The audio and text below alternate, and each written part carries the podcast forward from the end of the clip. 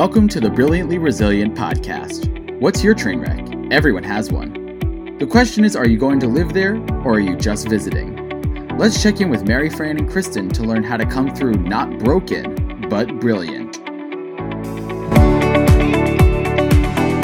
Hey everyone, before we dive into this week's episode, we have a resource that we wanted to tell you about.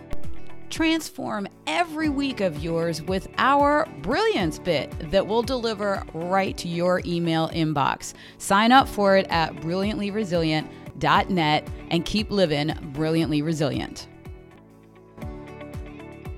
Hey, everybody, welcome back to another episode of Brilliantly Resilient Live. I'm Mary Fran Bontempo with my buddy Kristen Smedley, and we have such an amazing guest for you today. I am so excited to be sharing Jill Asher with you. She is a co founder of the Magical Bridge Foundation, Magical Bridge Playgrounds, Magical Fit Bridge Foundation.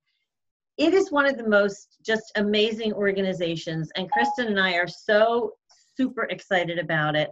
I've known Jill for many, many years, known, and I've had to put it in air quotes because this is one of those, you know, she's been my friend. I used to write for her, but I said to Kristen, this is the first time we've ever come face to face, such as it is. Jill's a West Coaster, we're East Coasters, but I'm so happy that you're here today. So, Jill, welcome, welcome, welcome. Thank you. Excited to be here and talk about We're excited to have you. We were already talking so much we were late getting on live. We're like, oh, yeah. oh, that's right. Maybe we should share this with the rest of the room. we had so much good stuff. And I'm like, wait, wait, wait, we got to stop talking. We got to share this with everybody else. so I was saying to Jill earlier that we, you know, we usually do the show in terms of like a reset, a rise, and a reveal your brilliance. And the reset's the sucker punch and the train wreck and the rise is how you move forward and the revealing your brilliance to the world. So that means different things to different people. So i just kind of want to turn it over to you and see how you were led into this magical bridge foundation because you've had an interesting background. So i'm going to let you start and share that with with everybody so um so first of all thank you for having me um so, for those who don't know first about Magical Bridge or hasn't had the you know joy and experience of playing at a Magical Bridge playground, um, Magical Bridge playgrounds are, in very simple terms, a playground that meets the needs of absolutely everybody at every stage of life. So we are a playground that welcomes the very, very young, the very, very old, um, everything in between. Um, Thank sizes. you. A playground for me. I was waiting for you. I didn't say a word. I didn't say a word.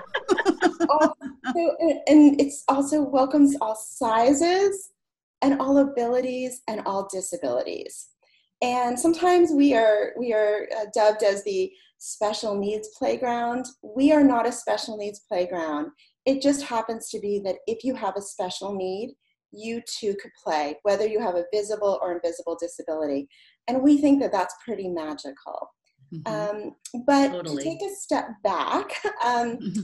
so um, so I have a background um, with professional background within PR media relations in Silicon Valley and in high tech. That's where I spent my career for over 20 years.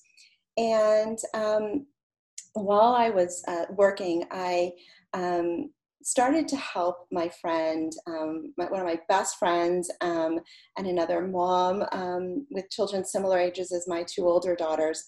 And my friend Olenka Villarreal um, had two children, one that was neurotypical. Um, Emma is now uh, 20 years old. She is going into her junior year at Fordham University. And she had a second daughter who um, she thought she was giving birth to a healthy baby girl, and it happens to be that she has pretty significant disabilities. Um, and today, Ava is 17 years old, but cognitively less than one year old and um, undiagnosed. Wow.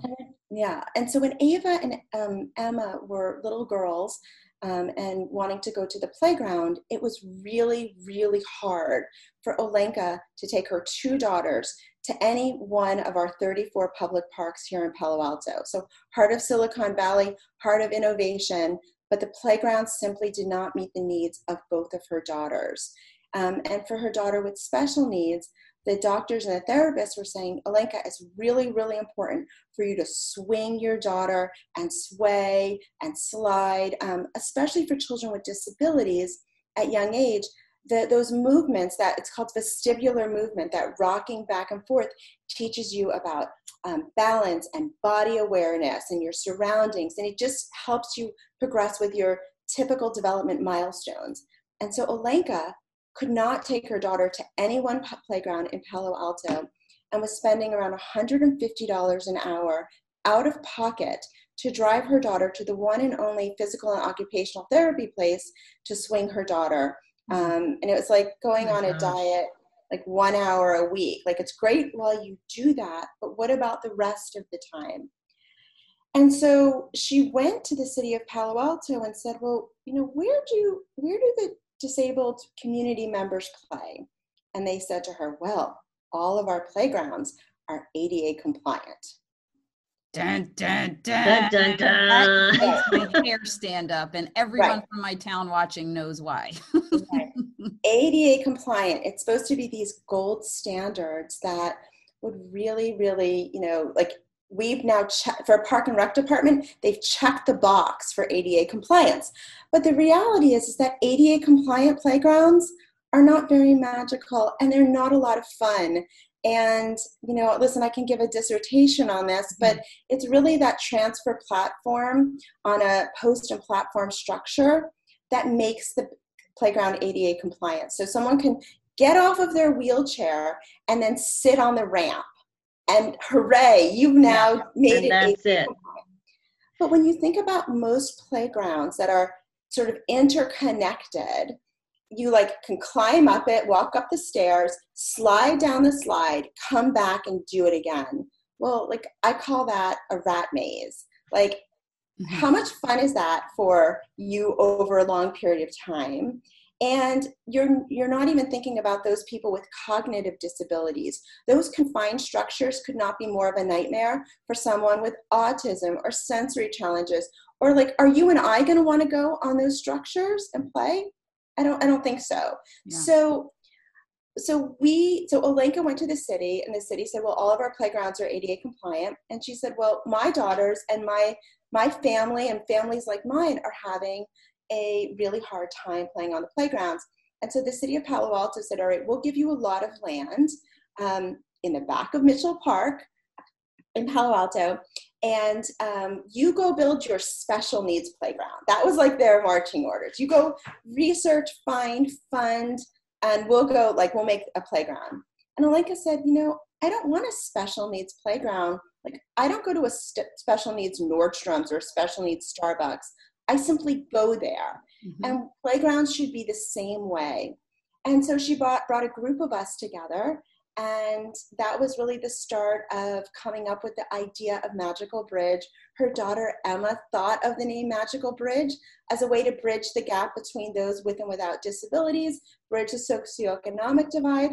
Um, and that started us on our journey to build something that would meet the needs of everyone. And in reality, we thought we could go online and just copy something. We were like, find something that we love. But anytime you Googled ADA compliant playgrounds, you saw mostly plastic, big long ramps, um, still confined environments. And we said that's not what we want to do. So we started working with inclusion experts out of Stanford and in different communities um, the autism community, the down syndrome community, the aging community, those with Alzheimer's and Parkinson's, to try to truly understand what could be something so magical that everybody, everybody at every stage of life would come out.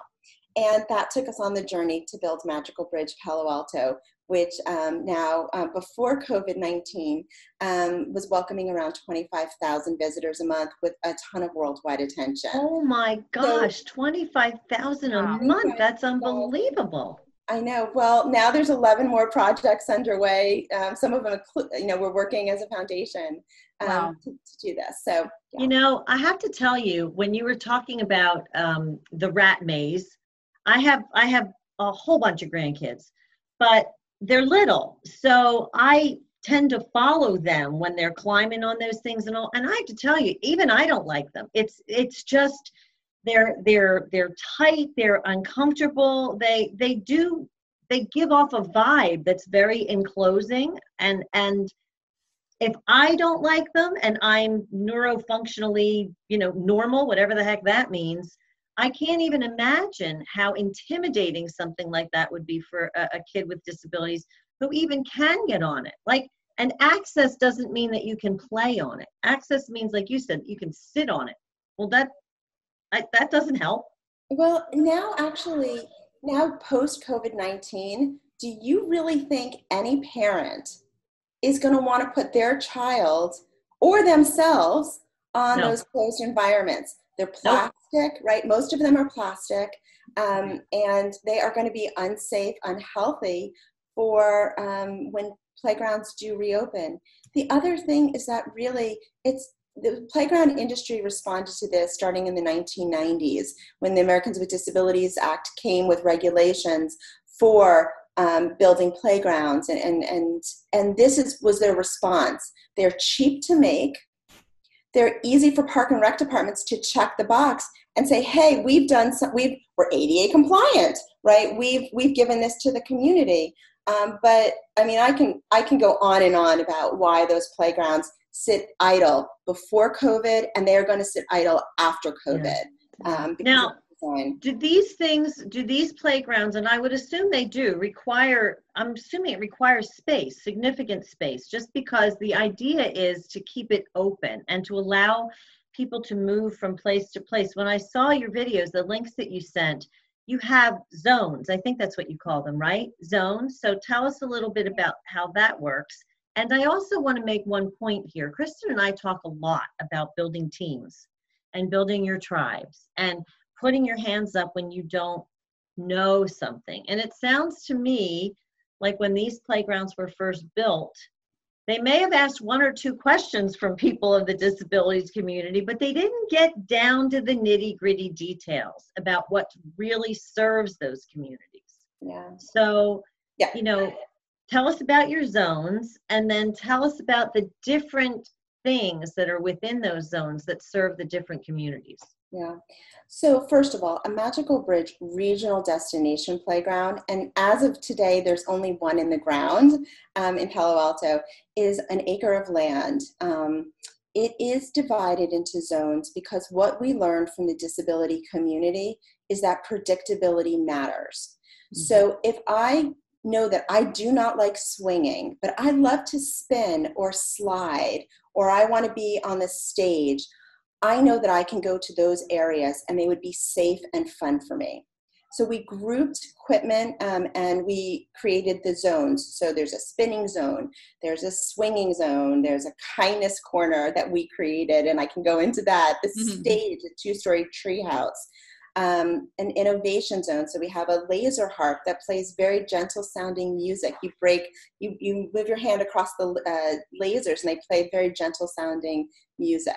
Um, but what we did with each of these zones is we did a lot of focus groups with different types of users and visitors that we knew were going to come to the playground.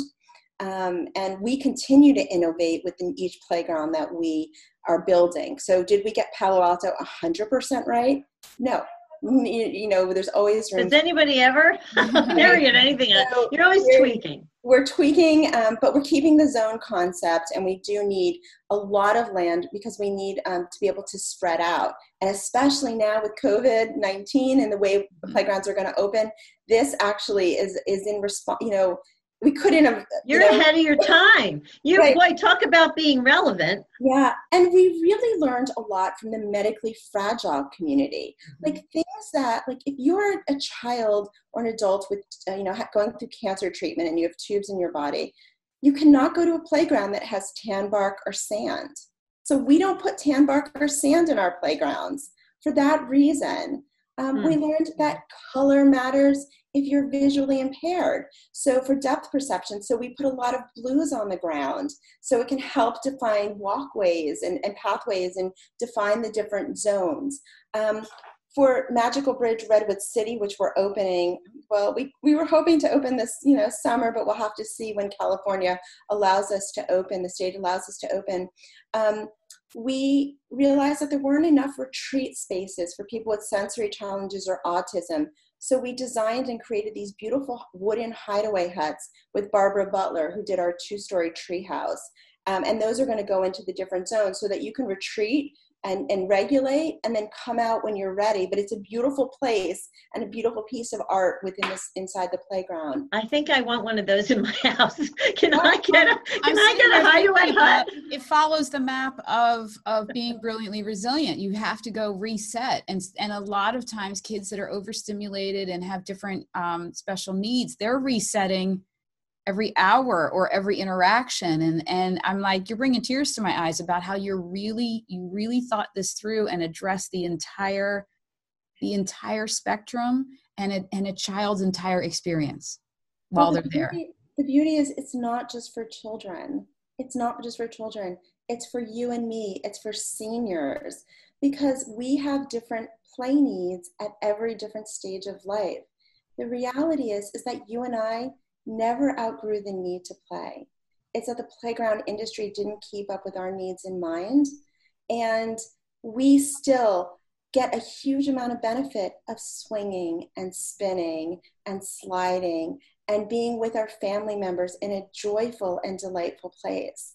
So it's not just for the little kids, it's for you and me as well. And if you're regressing with Parkinson's or Alzheimer's, guess what you like to do? You like to swing. It brings, it triggers long term memories and it just triggers joy and happiness. And so we all need this at every stage of life. Um, and no. children too. Uh, yeah, I have to tell you, uh, one of the great joys for me of having grandchildren is being able to play and not have to make an excuse for it. Like, oh, oh, I got grandkids now, so I can play. But I, it's so funny because my mother will watch me and I'll be playing with the kids and she'll be going, I think you're having more fun than they are. I said, I am. I, it's wonderful to be able to play. And then it's not just that. I mean, it's being really, we call it mindful design, or very thoughtful design. So, like, we built a stage and we built it somewhat small so the little ones felt like safe on the stage.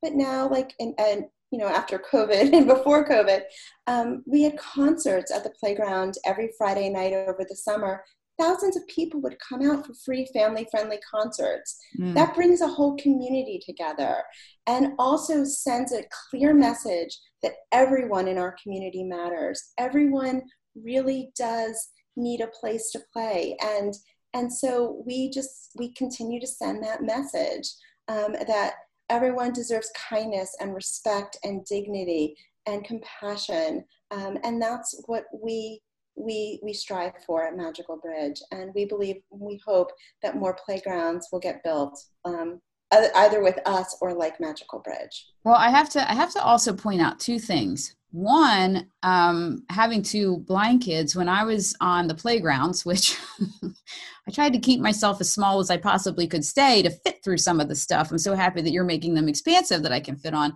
But having to be on all the equipment with my boys because it was so dangerous um, in a typical playground for them i can attest to what you're saying about the connection that you make um, doing that kind of thing. For me personally as an adult being able to play on the playground was amazing for me. But connecting with my boys i've had to be their sighted guide their whole lives. So when they were growing up we just made this connection from doing everything together. And i think that if parents could play on the equipment with their kids not if when they do at magical bridge it makes a whole new connection that you have with them no matter what age they are. So that that was the one point. And then you just mentioned the word respect and i actually wrote that down about 10 minutes ago.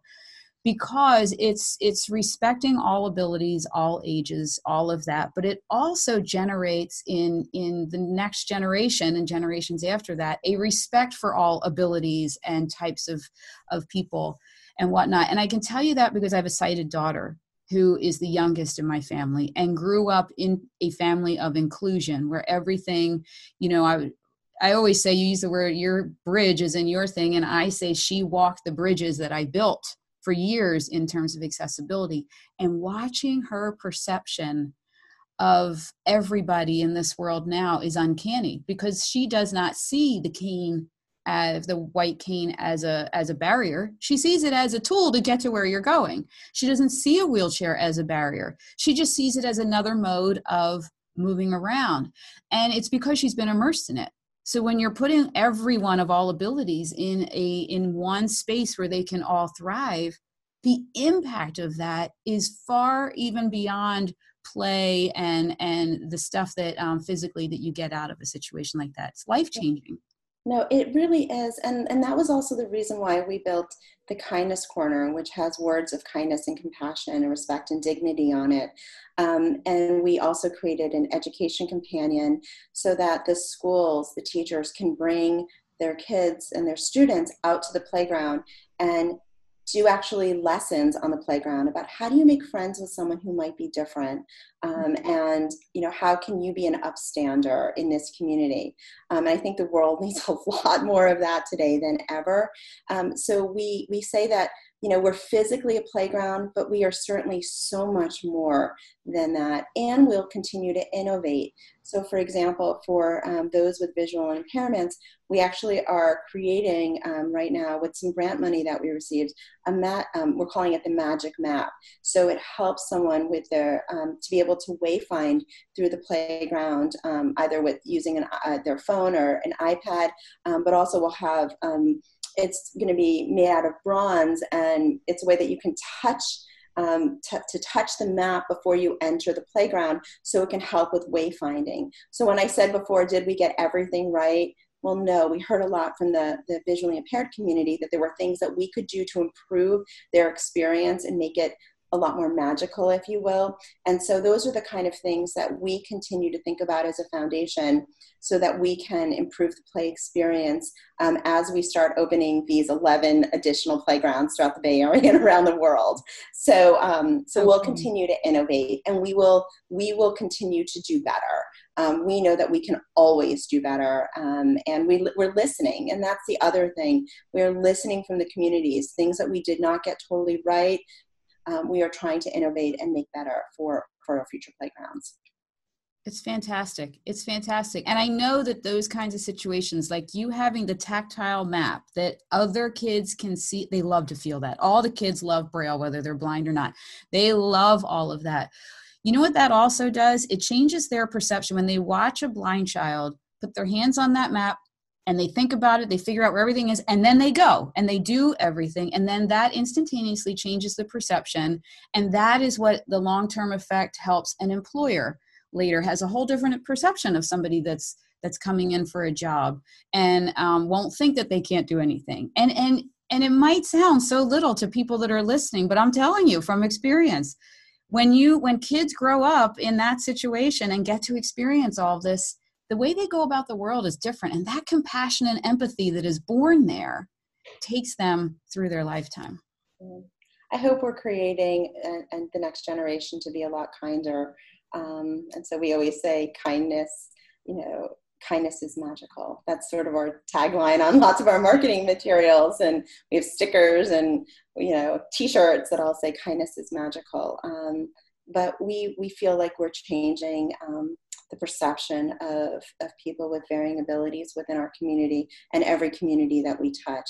Um, so you know maybe we're sprinkling a little bit of kindness uh, throughout the world oh my gosh totally but I, you know i wanted to i wanted to kind of circle back to the one thing that you had said um, that i think it was did you say one in four people have some kind of a of a, of a, a diagnosable i guess disability is was that was that yeah. the yeah, so the stats are that one in four of us, 25% of us, has a disability, whether it's visible or invisible.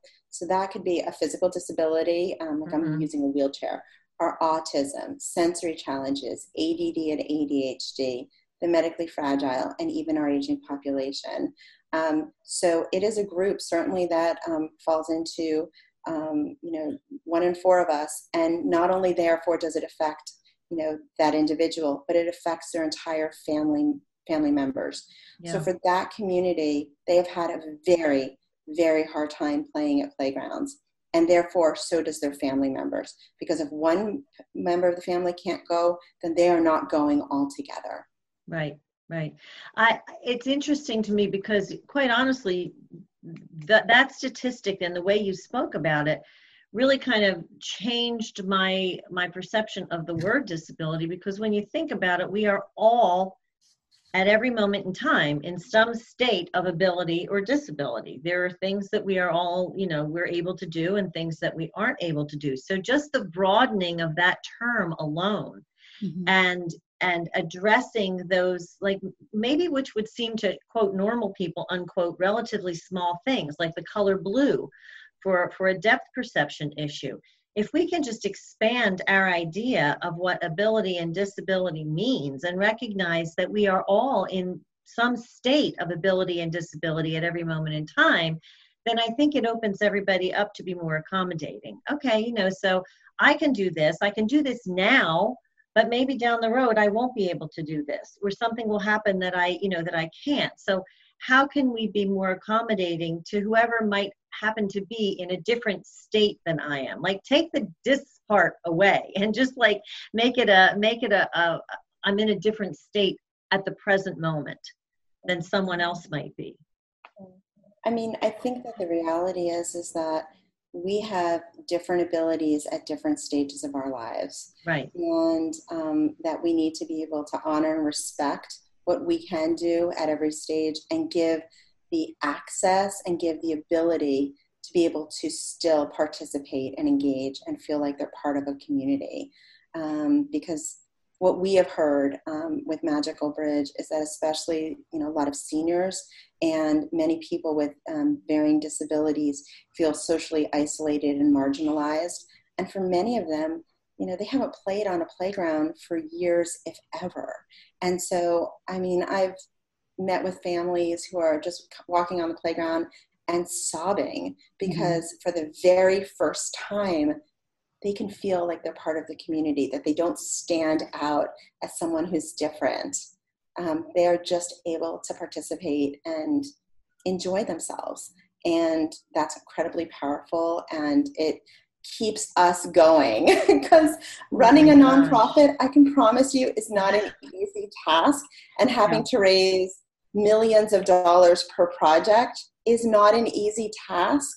And so um, that keeps us going because we know that we're making a difference in the lives of so many.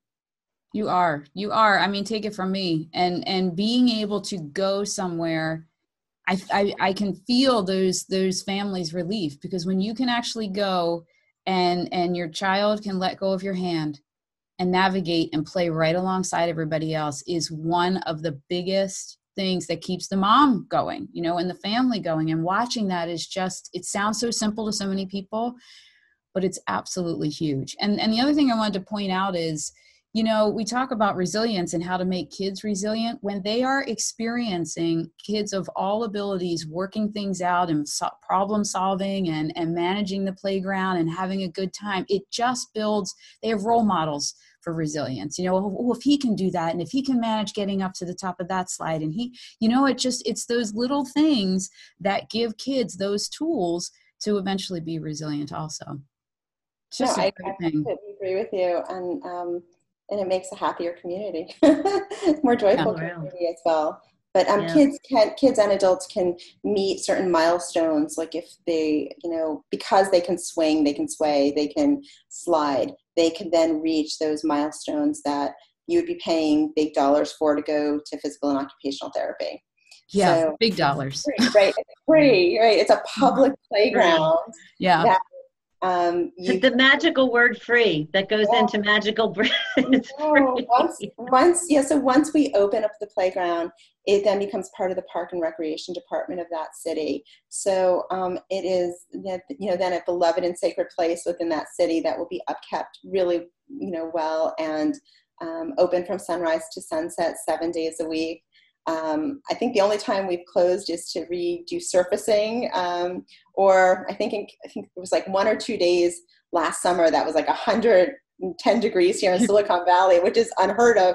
And I walked to the playground and there was like no one there. I was like, oh I've never seen it this empty. We need to take pictures. I was going to say that. Get pictures of the empty playground. Yeah. Yeah. For the equipment and stuff. No, but, I mean, but it's usually, you know, very, very busy. And, and as we reopen the playgrounds, we are now going to have to think about, especially, you know, here in Palo Alto and Redwood City will be opening this summer. You know, we'll have to start thinking about um, having staff, city staff, to to control the crowds because only so many people can be in there to make it safe at any Yeah. time. Um, we're exploring, you know, should we do a reservation system? I don't, I'm not sure we'd go that path. Um, you know, hand sanitizers now within the playground. The responsibility of parents and adults to wipe down structures after they're done playing. I mean, so these are things we have to start thinking about um, in a new way. And we're going to actually be hosting some webinars on this um, about how to reopen playgrounds in a thoughtful um, and magical and safe way. Oh, And that in itself is going to generate um, more even of a sense of community amongst those who are using it. You know, this is our place and we have to keep it safe and we have to, you know, work together to do the right thing. So I think all the way down the road, you can frame those things in a way that that continues along with your your mission in in making this something that belongs to all of us. Yeah, and, and I wanted, you know, you, you when you originally reached out to me and you were asking like about resilience and sort of like like some words of wisdom, um, you know, just to just to talk about like when we were first thinking about a magical bridge playground, most people said that we would never be able to do this. Like Mm. most people told Olenka, there is no way that you are gonna like recreate playgrounds that will meet the needs of everyone at every stage of life. No way that you will be able to fundraise. No way that you'll be able to fundraise on just conceptual drawings and raise the funds. And I mean, I'm here to tell you that Olenka had to be incredibly resilient as a special needs, a, a mom of a special needs child and a neurotypical t- child, um, to be able to go out with this brilliant idea and concept and actually execute it. I don't think the city of Palo Alto ever thought that she was going to come back with $4.2 million and say, "All right, we've created these designs, we've we've done it. Now go build it." Right? Um, Yeah. So Don't tell a mama bear she can't do it. Don't don't anyone- tell mama bear she can't take care of her baby. And then when we decided because like right after we opened magical bridge like we were receiving like hundreds of calls from people around the world saying like we want a magical bridge. We want a magical bridge. So Lenka and i looked at our, each other and we said you know could we leave our high tech jobs? You know fortunately our, our spouses were were supportive of us leaving our work. Um, and we said all right we're going to give this one year. Let's see if we could create a foundation that could spark more magical bridge playgrounds. Um, and again, most people looked at us like we were crazy. I think we were, but I think it takes some- someone a little crazy. And we said we're going to get a ton of no's. Like most communities are going to say no to us. We don't have the money. We don't want to fundraise. We don't have the space. We have no idea what you're doing. You guys are crazy. Like we, and we knew that we were going to get that, but we got the first yes. And that first yes was Redwood City. And Redwood City is going to open, um, you know, it's going to be ready to open within a month. And this is an $8 million project. wow. We helped raise $8 million for a playground. Again, most people would say, well, that's crazy. You could build, you know, 20, 30, 40 playgrounds with that amount of money. Yeah, you can build that many playgrounds. They're going to sit idle hmm for that kind of money. You build a magical bridge playground and everyone is going to come out to play. Once we have the vaccine, right, we can go out to play again, Everybody will play. everybody can come play. Before that, we'll have to, you know, limit the numbers, but it will still be a place.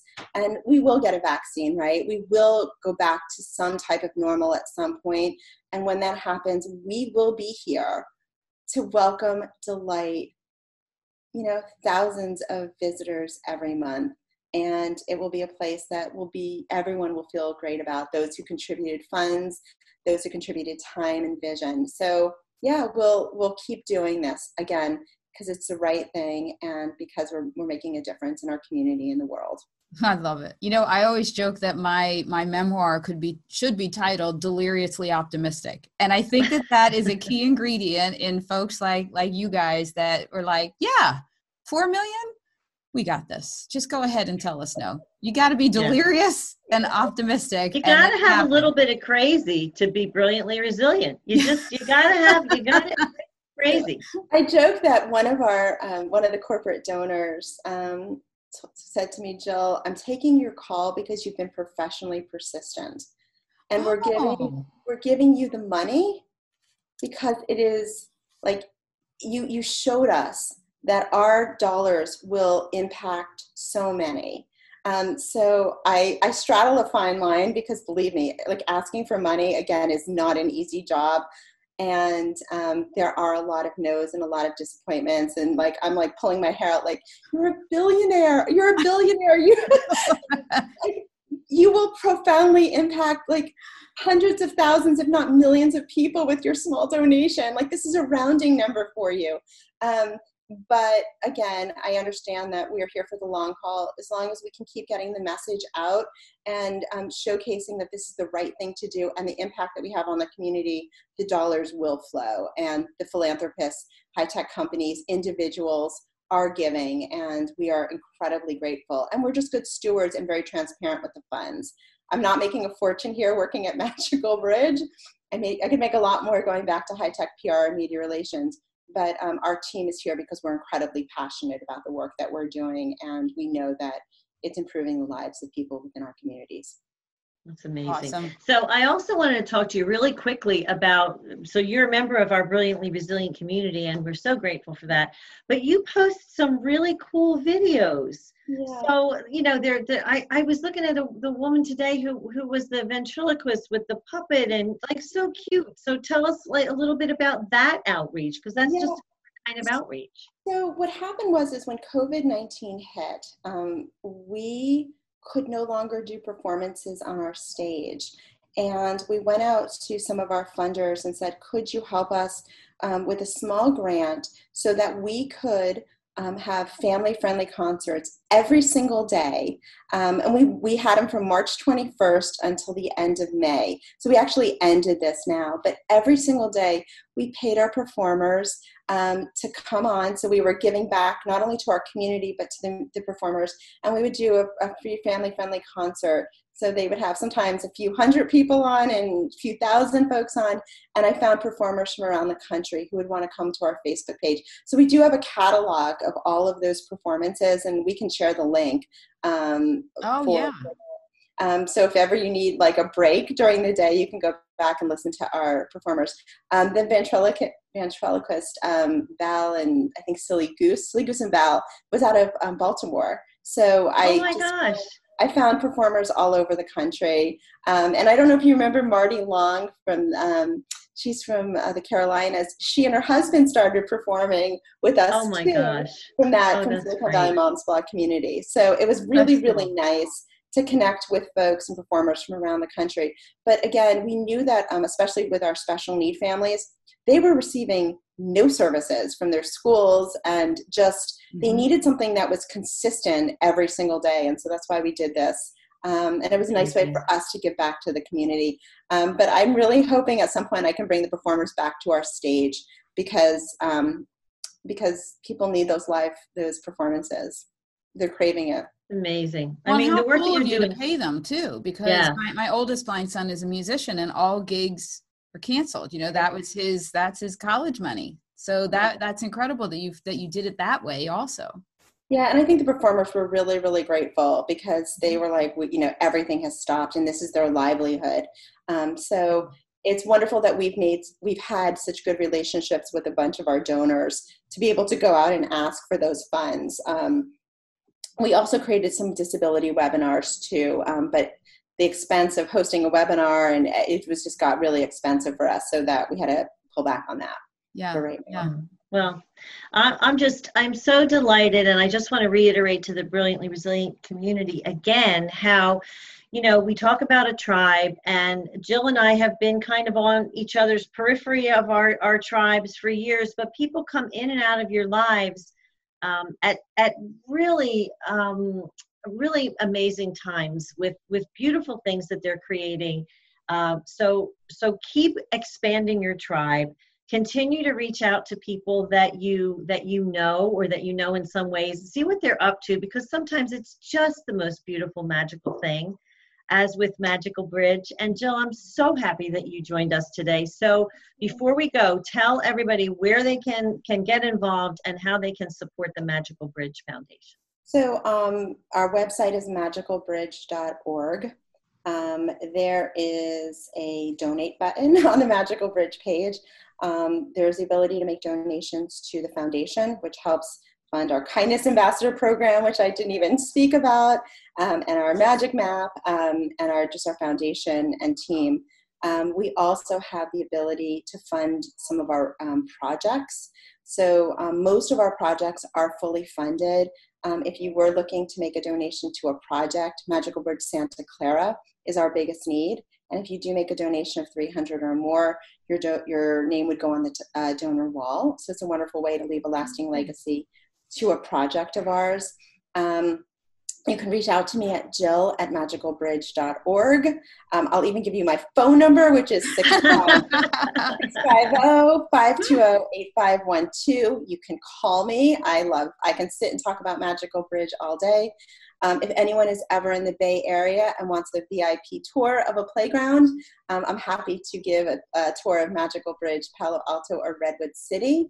Um, our projects, um, Morgan Hill will start construction this summer along with um, Sunnyvale Magical Bridge and the CuriOdyssey Museum in the Bay Area and two schools in Palo Alto. Um, we didn't even talk about the schools. That's a whole nother. Oh We're gonna have another show with you. We're gonna yeah. do another update show and see okay. how things are and get into the rest of this because your mission is just it's just blowing me away. It's brilliant. And then and then we have projects going on in Singapore. So we have a donor who's funding two or three projects in Singapore more on that soon. We have project so and we're going to be expanding around the country and the world.